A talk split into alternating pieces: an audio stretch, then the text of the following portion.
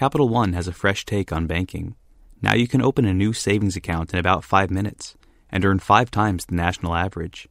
Banking with Capital One means five times the savings toward your dream honeymoon, or five times the savings toward your family's ultimate vacation, even five times the savings toward just feeling good about saving. It's time to make your savings goals come true. This is Banking Reimagined. What's in your wallet? Capital One and a member FDIC. Up above, the sky was blue and cloudless. On the ground, thousands of people stood facing a stage, flanked by screens, and with a scaffold of lights and cameras on a crane overhead. Loud music thumped. It could have been Glastonbury if you didn't look too closely at the crowd, many of whom were in formal jackets and shirts. No one was swaying to the music. They were staring straight ahead, frozen. A few arms were raised bearing phones to capture what was possibly the most embarrassing corporate rebranding event ever. Thus, Siemens chose to tell its staff that henceforth its 120 year old healthcare division, which makes sensible things like hearing aids and MRI scanners, was to be known as Siemens Healthineers. On stage, a couple of dozen badly coordinated dancers in turquoise and orange spandex bodysuits gyrated to a lyric spelt out in giant letters on the screens Reaching out for more, for the best and never alone. One vision, one mission, one focus, one name, one culture, one dream, one team building up to the mighty chorus, We are, we are, we are Healthineers. The song dragged on for nearly four minutes, after which the audience gave the sort of polite clap born of relief that something awful is over. A homemade video of the event has been attracting much attention online, where hundreds of people have posted comments variously saying, This is how you destroy a company, and Welcome to a more soul crushing 1984. Some are suggesting that GE, Siemens' main rival, will be rubbing its hands in glee as customers decline to buy life saving medical kit from a cheesy team of healthineers. I suspect Siemens will survive this naff folie de grandeur. One of the greatest mysteries of capitalism is the way that companies can say and do boneheaded things while their business sails imperviously on.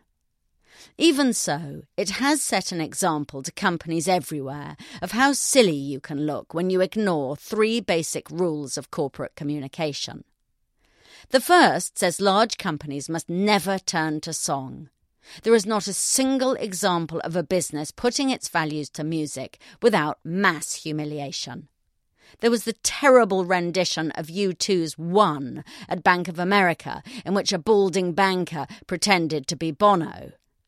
Then there was the Ernst and Young recruitment song, Oh Happy Day, when Ernst Young showed me a better way, featuring accountants swaying and clapping out of time. The KPMG effort, KPMG, we're strong as can be, a team of power and energy. We go for the gold, together we hold to our vision of global strategy, was widely ridiculed. Songs are fine in church, where the words tend to be decent and where people gather because they believe in the same thing. Pop songs are fine too, so long as the people singing them are either young or cool.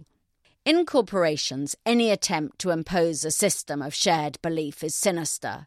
And as the average employee is neither young nor cool, songs are to be avoided at all costs.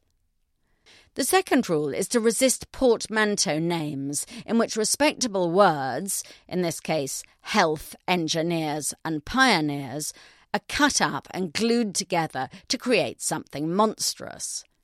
Recent corporate examples include InnoValue, sustainagility, edgenuity, and ideation. Occasionally, a company pulls it off.